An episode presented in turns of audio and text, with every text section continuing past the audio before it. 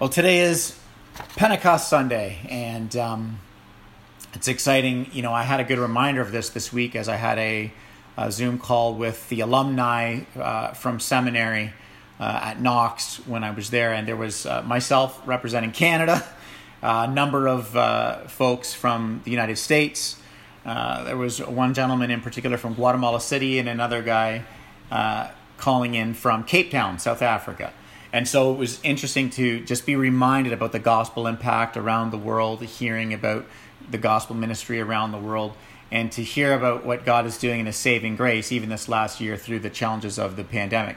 In particular, uh, I was really just struck by the guy from uh, Guatemala City who his church plant is in a city dump.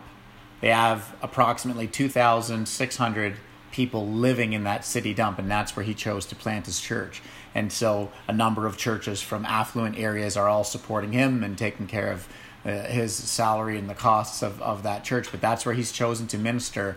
So, can you imagine, as we've had to weave in and out of the challenges of this last year, um, uh, I just found myself sitting there and feeling like, uh, in some respects, those challenges sort of paled in comparison to perhaps what he is having to contend with um, uh, in his ministry context. Wild. But uh, at at any rate, today is just a, a, a, glorious reminder of God's power globally. There's not many Christians here in Canada. We're probably there's there's we're in the millions. You know, there's not many Christians in in America. They're probably in the tens of millions. But you cross that water, and there's a few billion of them over there. And it's sometimes it's difficult for us to remember that um, in our day to day context. But we're going to go to Acts chapter two, the text we've referred to a few times today where the Spirit comes in like this mighty rushing wind and he just changes the global landscape forever. I'm going to read uh, starting in verse 1. I'm going to read to 24, and then I'm going to read from 36 uh, to the end of the chapter. Acts chapter 2, starting in verse 1. When the day of Pentecost had fully come, they were with all uh, they were all with one accord in one place. And suddenly there came a sound from heaven like a rushing mighty wind, and it filled the whole house where they were sitting and there appeared to them dispersed tongues as of fire. And one sat upon each of them, and they were filled with the Holy Spirit. And they began to speak with other native tongues as the Spirit gave them utterance. And from there, uh, dwelling in Jerusalem, there were Jews, devout men from every nation under heaven. And when this sound had occurred, the multitude came together and were confused because everyone heard them speak in his own language.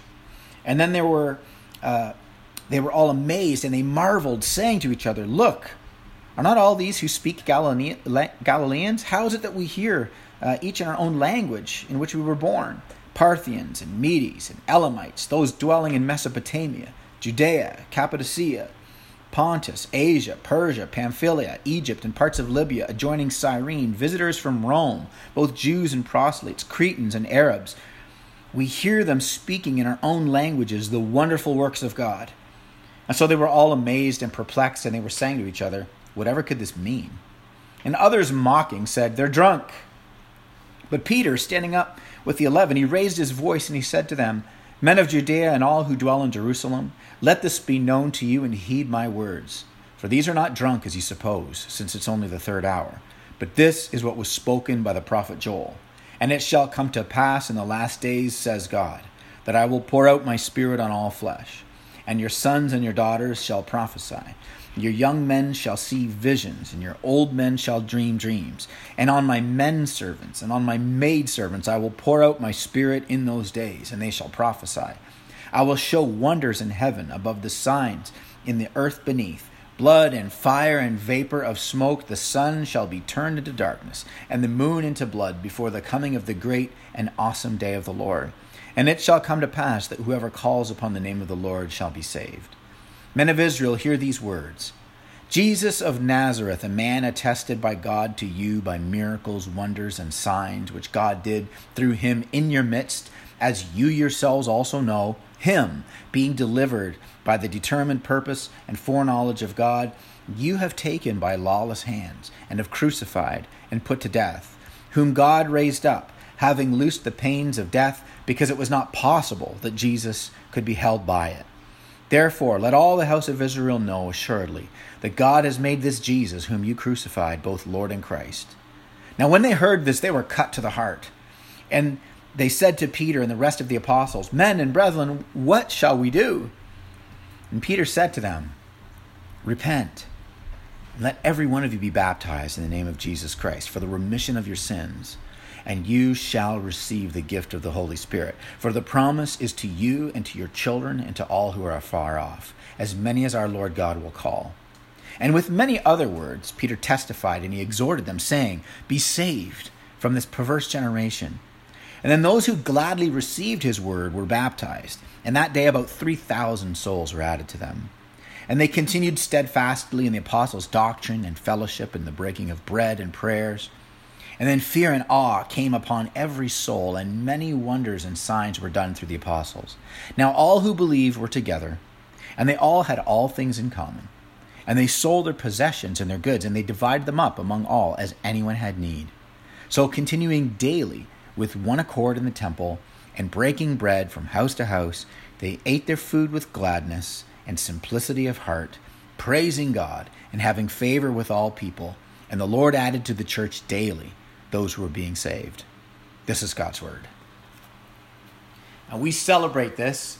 We celebrate this today that the Holy Spirit at Pentecost has come, has filled the church since then, because up until this point, the Spirit of God would empower certain people.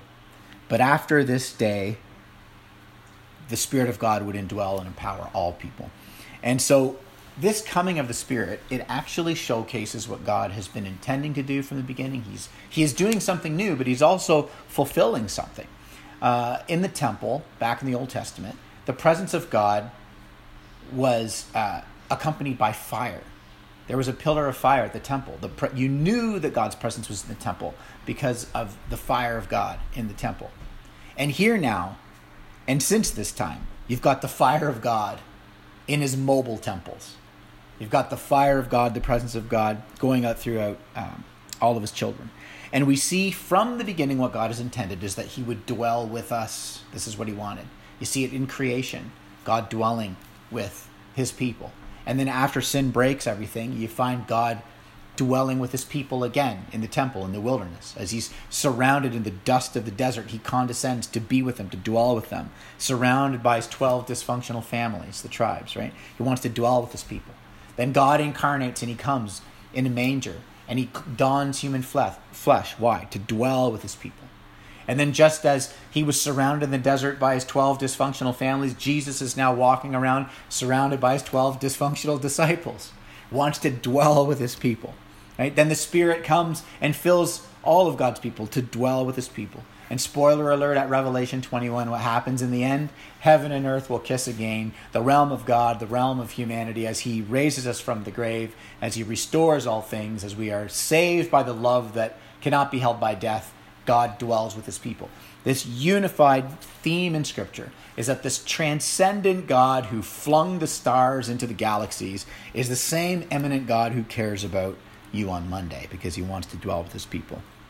And so when the Spirit was poured out in verse 12, the crowd asks, as they're hearing the gospel in their own languages, they ask, What does this mean? And so we're going to ask that same question today, this morning. What does this mean? And we sort of think about it, marinate in it, and celebrate it. You know, contrary to the popular cultural conversations that say that, you know, there's an inner hero inside of all of us that needs to get unlocked, and if we could just sort of unlock that inner hero, you know, we could save the world through our, our, our goodness and our, uh, you know, education and being more aware of things. And the, the, this is a strong cultural conversation. But what we get here from Pentecost is that the answer that humanity needs doesn't bubble up from inside us. It comes like a mighty rushing wind outside us. Salvation is outside us. Our God is outside, outside us, who comes to us.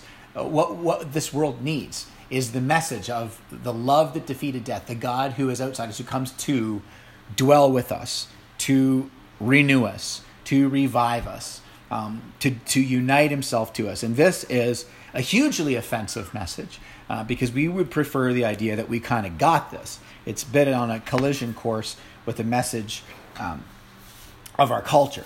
We like that narrative. Everybody lives by a narrative, and Pentecost gives us the divine narrative. So the divine narrative at Pentecost is that this God who who wanted to dwell with us has now come by the power of the Holy Spirit to indwell us. And that in the end of all time, He'll restore all things to dwell with us again forever. There's this divine narrative that we get swept up into. Um, but everybody lives by a narrative. Everybody lives by a story, whether it's the way the stories you heard growing up in your home, the political stories that you sort of hear from uh, the culture that we sort of uh, align with, our ideas, our core values. Marketers understand everybody lives by stories and narratives, and so that's why absolutely everything that is marketed to us all the time comes in the fo- uh, comes in the form of seeing ourselves in that story. And if you can't get your your audience to see themselves in that story, you're not a very effective marketer because that's what marketing is. It's like, can you envision your life in this way?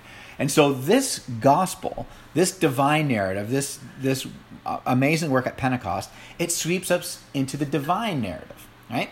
So think about uh, things, uh, think about life um, this way, because the the conversation we enjoy is that we can essentially save ourselves through our politics, our affluence, or our good eating habits save ourselves. Think, ask yourself this question: Is life a, is the narrative of life uh, ending in a comedy or ending in a tragedy? I'm using like the classic literary sense, like people would say of Shakespeare. You know if Shakespeare's work is a, a comedy or a tragedy because if it if the play ends in a wedding, it's a comedy, and if it ends in a in a, at a funeral, it's a tragedy. And when you think about life, what is it, a comedy or a tragedy? I don't mean that we laugh laugh our way through it but it is uh, at the end it is a tragedy because life starts very high and it ends very low it starts with youth and exuberance and, and health and vitality and dreams and aspirations and it we all end the same place in the graveyard. You say well what a downer uh, on uh, pentecost sunday to kind of talk this way. But what i want you to see is that the divine narrative the narrative of scripture is that it is a comedy. That that life actually starts very low with the suffering, the challenges as we look out our window and we we consider the, the challenges of of of not only our own lives and our own city or our own nation, but globally, the injustices and the oppressions and the difficulties. We look at these challenges. But you know, in the end of the divine narrative, it doesn't just end in that tragic end, that tragic death. It ends in resurrection, restoration, and life. Pentecost sweeps us up into a new narrative to live our life according to that new narrative. That that's why the end of the text I wrote, you know, they're at that point they're all selling their stuff and, and making sure everybody had what they needed and we do that in different ways today in terms of caring for our own congregation, making sure everybody has what they need. But the bottom line is you really think about life, your bank account, what you're up to on Monday. I mean, you think about everything quite differently when you're swept into a divine narrative. Uh, because that, that just revolutionizes the way that you see it. Imagine if uh, Romeo and Juliet which we know is a tragedy. We call it a tragedy. Why? Because the play starts very high. There's love and joy and and and, and emotion and passion, and it all ends and there are a heap of dead bodies on the stage, and this and the curtain close. It's a picture of life. But imagine if after five minutes of the curtains being closed, the curtains opened back up and on the pile of dead bodies of that Shakespearean play, Romeo, Romeo and Juliet open up their eye and they look at each other and they're like, aha, you know, we were faking the whole time. And they get up and they skip away. And they're like, we get to enjoy this, you know, love that we've, you know, and the play doesn't actually end like that. But if it ended in that sort of a resurrection and them skipping off to enjoy their love, then the play would not be a tragedy, it would be a comedy. This is the resurrection. This is the message that captivated um, 3,000 on that uh, first day by the power of the Spirit, and then into the into the billions um, today. This message of resurrection, the good news of this gospel, and you see that the the outpouring of the Holy Spirit was not a, a private personal experience. It was a public declaration.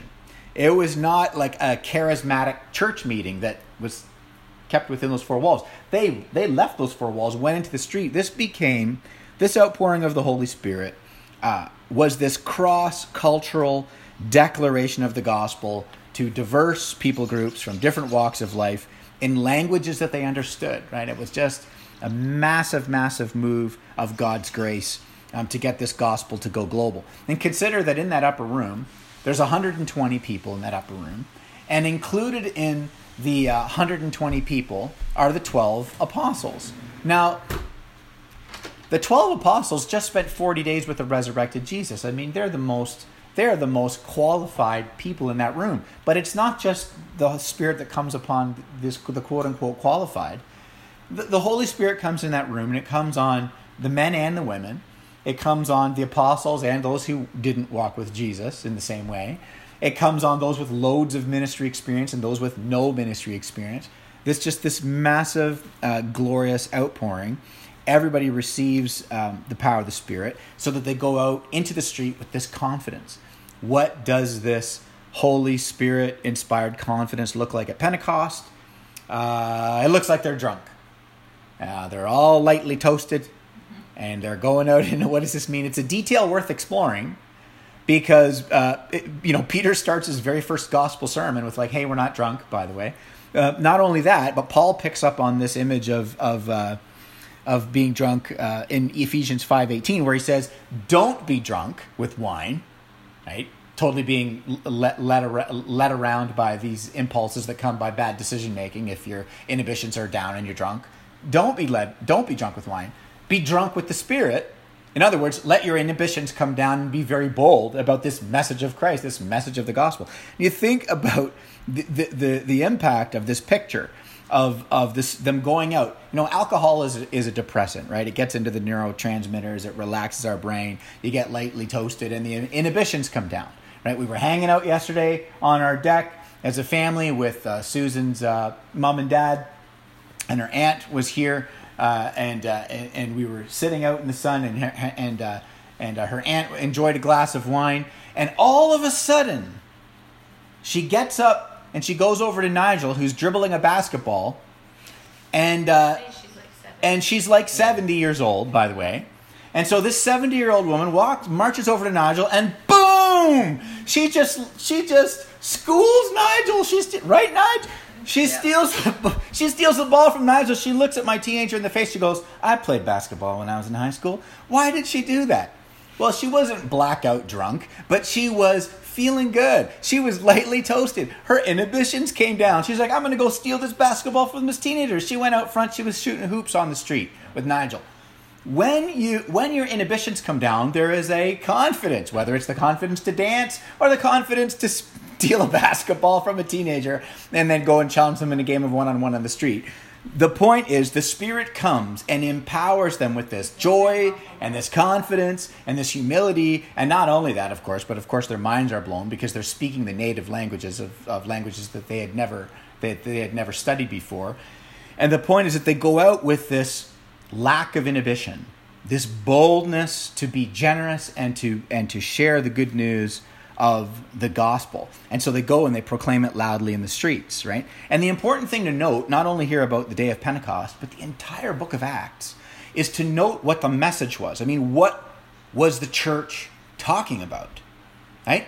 And what dominated all the sermons in the book of Acts was the resurrection of Christ. What dominated the conversation of the church, not just the not just the preachers, uh, but like the the church, who were all preachers, they were talking about Christ's death and resurrection. The text I just read, it talks about the mighty works of God, right? The mighty works of God through history, the mighty works of God through Christ, the mighty works of how, God through how Christ has consolidated all of history and fulfilled all things, the resurrection, the impact of that.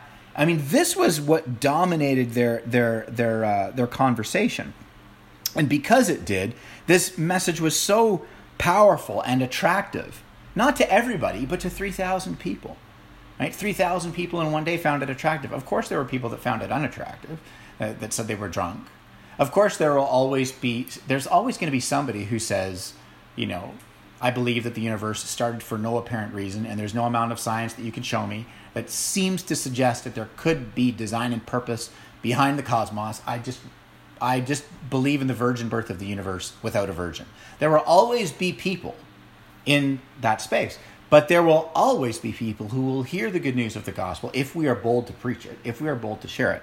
And they will um, come to faith in Jesus Christ. And the reason that I, I hammer this is because the, the message of the early church was not was not hey Rome we there needs to be some reform in your ethics we want to talk about the way in which you are governing this nation that are incongruent with the ways of God that was not the message of the church they subverted Rome. They sub- they subverted all of those sorts of things. And I'm not suggesting, by the way, that there isn't a time and place for the church to appropriately, as you know, John the Baptist did, speak truth to power and say, "Hey, Herod, this thing you're doing is not is is not on. This is not appropriate." I'm not saying that there isn't a time and a place for those sorts of helpful discussions, but what I am saying is the predominant, prevailing conversation of the church, which caused the gospel to spread, was not conversations around you know incongruent ethics. They weren't in the business of trying to clean fish that weren't even in the boat.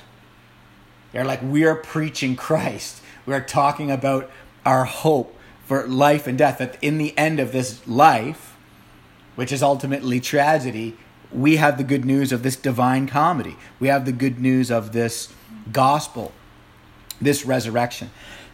and so, there. Uh, uh last thing I want to maybe say about this conversation about them calling them drunk and this picture of of uh, of the church going out and being because of their boldness being misunderstood as drunk is that there is a massive difference between being drunk on wine and being drunk on the spirit and this is Paul's point in Ephesians when you're when you're when you're drunk on alcohol you are unaware of reality in fact you are not thinking about reality but when you are drunk in the spirit to use Paul's vernacular you are very aware hyper aware of reality and willing to stare reality in the face and willing to have tremendous boldness, even in the face of the darkness of whatever that reality is, by the power of the Holy Spirit, um, to find comfort, strength, renewal, right? Speak the words of gospel. This is what it means for you and I, church, to be empowered by um, the Holy Spirit. And so we see Paul doing this all through um, the book of Acts as he's engaging different diverse people groups. And you get this picture of what God uh, wanted from the beginning. Not one one kind of people, but all kinds, all kinds of people. Um, and so this this Pentecost, um, this day, it, the reason why they're all there, all these different people groups, is it's the festival of weeks. It's a Jewish holiday. Uh, uh the the the word Pentecost it comes from the Greek Greek word Pentekoste, which is fifties or fiftieth. And so what happens is this is fifty days uh, after the after uh, the the feast of weeks, and they're they're here, and they've converged on Jerusalem, and all the the different uh, countries are represented, and we get this picture of what God wanted from the beginning. It puts God's goal on display: the forgiveness of sin, the gift of eternal life to every culture, every nation, everywhere. Right after the Holy Spirit's outpouring, uh, people don't abandon their cultures to be part of this thing called Christian culture. There, there is no such thing as Christian culture. You actually see the opposite. You see Christianity being the most culturally diverse religion on the planet, not just then, but now, uh, because the Spirit of Christ. It applies the grace and the renewal of Christ to your respective culture. So, what we, what we find is that in every culture, the Spirit brings renewal and revitalization, right, to how Christian believers relate to life according to their cultures. And of course, there's things in all of our cultures that we can celebrate, and there's things in all of our cultures that we can challenge right? as people of God who already have a king. And so we see this as uh, the Spirit is poured out, not on one kind of people, but on all kinds of people. And so this should give us tremendous boldness in our witness here in Kitchener Waterloo, uh, because when we look at uh, Pentecost, we realize we can't disqualify anybody um, as not being the quote unquote kind of person that might come to Redeemer to hear, hear the gospel, or the kind of person that wouldn't uh, be willing to um, uh, consider Christ and place their faith in Christ. And that's because there isn't one kind of person, it's every kind of person. So, what we want to be the kind of church that gives this tremendous sense of uh, dignity to all cultures and re- relate to our own cultures uh, with humility.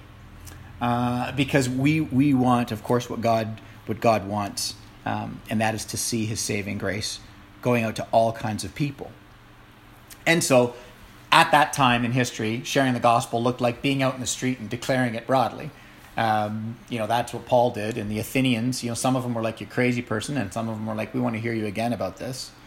Um, and as I mentioned before, when Susan and I were on our 20th anniversary in Greece, we stood there and we saw where Paul stood in the natural amphitheater and the rock and where how this is was normal you know that's how people discussed ideas today that's not that way so for us sharing the gospel probably not going to look like going down on King Street or Weber and just talking to whoever's walking by.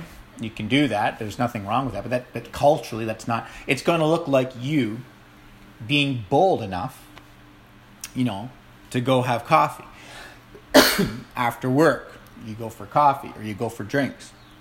You're in somebody's backyard. You're hanging out at the barbecue. You know, we're allowed to have hang out with five people outside safely. You fire the barbecue up. You invite the neighbors. You meet your neighbors. I mean, it just it looks like this beautiful organic connection with people, and then having the boldness to give a defense for the hope that we enjoy. Right? That, that the message of our life, even though there's lots of conversation to be had about lots of very important things, but we are unafraid to get to the thing. Right? And so this is what uh, the early church um, did, and this is what our church uh, aims to do. This exact same thing to declare the mighty acts of God, right? Not only through history, not only through what Christ has done uh, at the cross, but what He has done in your life and in my life, the mighty acts of God. Now, um, the as the the presence of the Spirit comes there on Pentecost, it's described as fire. And I'm going to close the sermon today by getting you to reflect on a couple things about this fire. Um, you know, fire illuminates and it refines and it consumes. That's what fire does. And I want us to reflect um, on those three things in our own lives on how the fiery presence of God comes. Because that's how Jesus talked about the work of the Spirit, by the way. When you read how Jesus talked about the Spirit, it's like, He will testify of me, He will testify of what I've said, He will testify of what I've done, He will teach you all things, aka teach you the things that I came and taught, right? The, the Holy Spirit's ministry. He, the Spirit, the third person of the Trinity, is quite happy to be a spotlight. That's what He's up to. And Jesus said that's what He's up to. He's going to shine a spotlight on me and he's going to take all of the things that I am saying and doing, and he's going to make them a fiery reality in your life, a fiery reality in your heart and your soul. So let's think about our own lives. What is it that we need God to consume? Burn away. Oh God, what sin is there in my life that I know this is contrary to your word and it needs to be gone? Oh God, by your grace, help me. What needs to be consumed?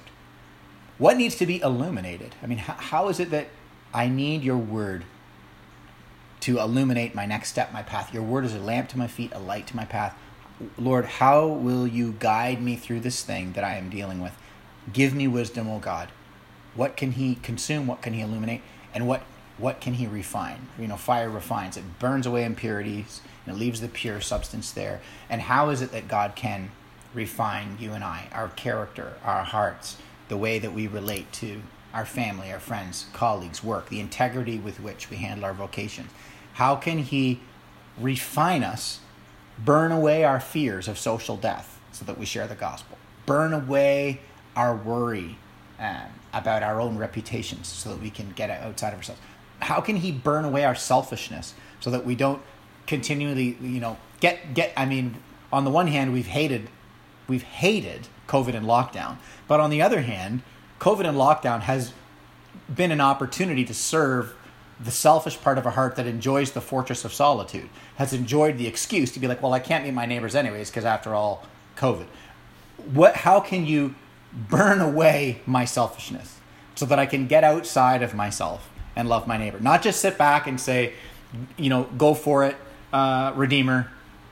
Uh, I'm going to write a check and support what you're up to. Not that. For some of you, you need to release the, the death grip on your wallet so that you can be, be generous. I don't mean to the church, I mean perhaps to the church, but I mean in, gener- in general, just in caring for people. So perhaps that's you, where the early church lived with this generosity and simplicity, and that's a challenge. Maybe God needs to do some refining there in terms of your giving of your resources. But for some of you, that's not a problem. You'll give money all day long. You radically generous. But if it's about getting into that little space called your time, your world, your schedule, your thing, your your agenda, your space, it's just like, whoa, hands off. Can I write a check? No. You need to be refined by the power of the Spirit so that you get outside of yourself and give your life away. And that's not some sort of a program. There's no one, two, three step for that. That's just the daily in and out work of the Spirit to live an outward facing life of love and of care. So, what can be consumed? What can be refined? What can be illuminated? Oh God, would you open our hearts to that so that we can live uh, the way that this text ended? Not that we all, you know, you're like, oh no, this is the part where Paul asks us to sell our house. Uh, no. No, we don't need to do that. Um, of course, if we were ever in a context globally where we did need to do that, then we ought to be willing to do it. But in our context, no, we don't need to do that. But there's a generosity and a simplicity uh, and a community that they were enjoying. And so they related to everything like it wasn't theirs. Not just their material goods, but like their time, their life. They related to it like it wasn't theirs. And so may God do a deep work of the Spirit in all of us, church, as we head into this next phase of meeting in a tent for the summer. It's probably going to rain on us, it's probably going to be humid. Probably going to be sitting out there, and it's, it's a romantic idea. Oh, uh, outdoor service. Well, maybe it'll be awesome. Maybe it won't be so great. Uh, maybe it'll be challenging. Maybe it'll be like, man, maybe Zoom church was a lot easier because I could uh, enjoy from the comfort of my own home, and now I got to sit under a sweaty tent with these other Christians. May God do a work of the Spirit so that there is a sense of generosity, a sense of community, a sense of simplicity uh, in our hearts, so that we can be steadfast in our worship, you know, eat our bread and drink our wine with simplicity of hearts, with the joy. May God do this work in us, church, uh, so that we can have favor with all people, just as the text says they had favor with all people. How do you have favor with all people? Well, they didn't do it by just amalgamating the values and the ethics of all kinds of people. They did it by the power of the Spirit, by loving all kinds of people, by caring for all kinds of people. May God do the same in us uh, by the Spirit. Because, you know, before the Exodus, when God wanted to save people in grace, he set a bush on fire. Here, today, God wants a global Exodus. He wants to save the nations by grace. So he sets you and I on fire. Let's pray.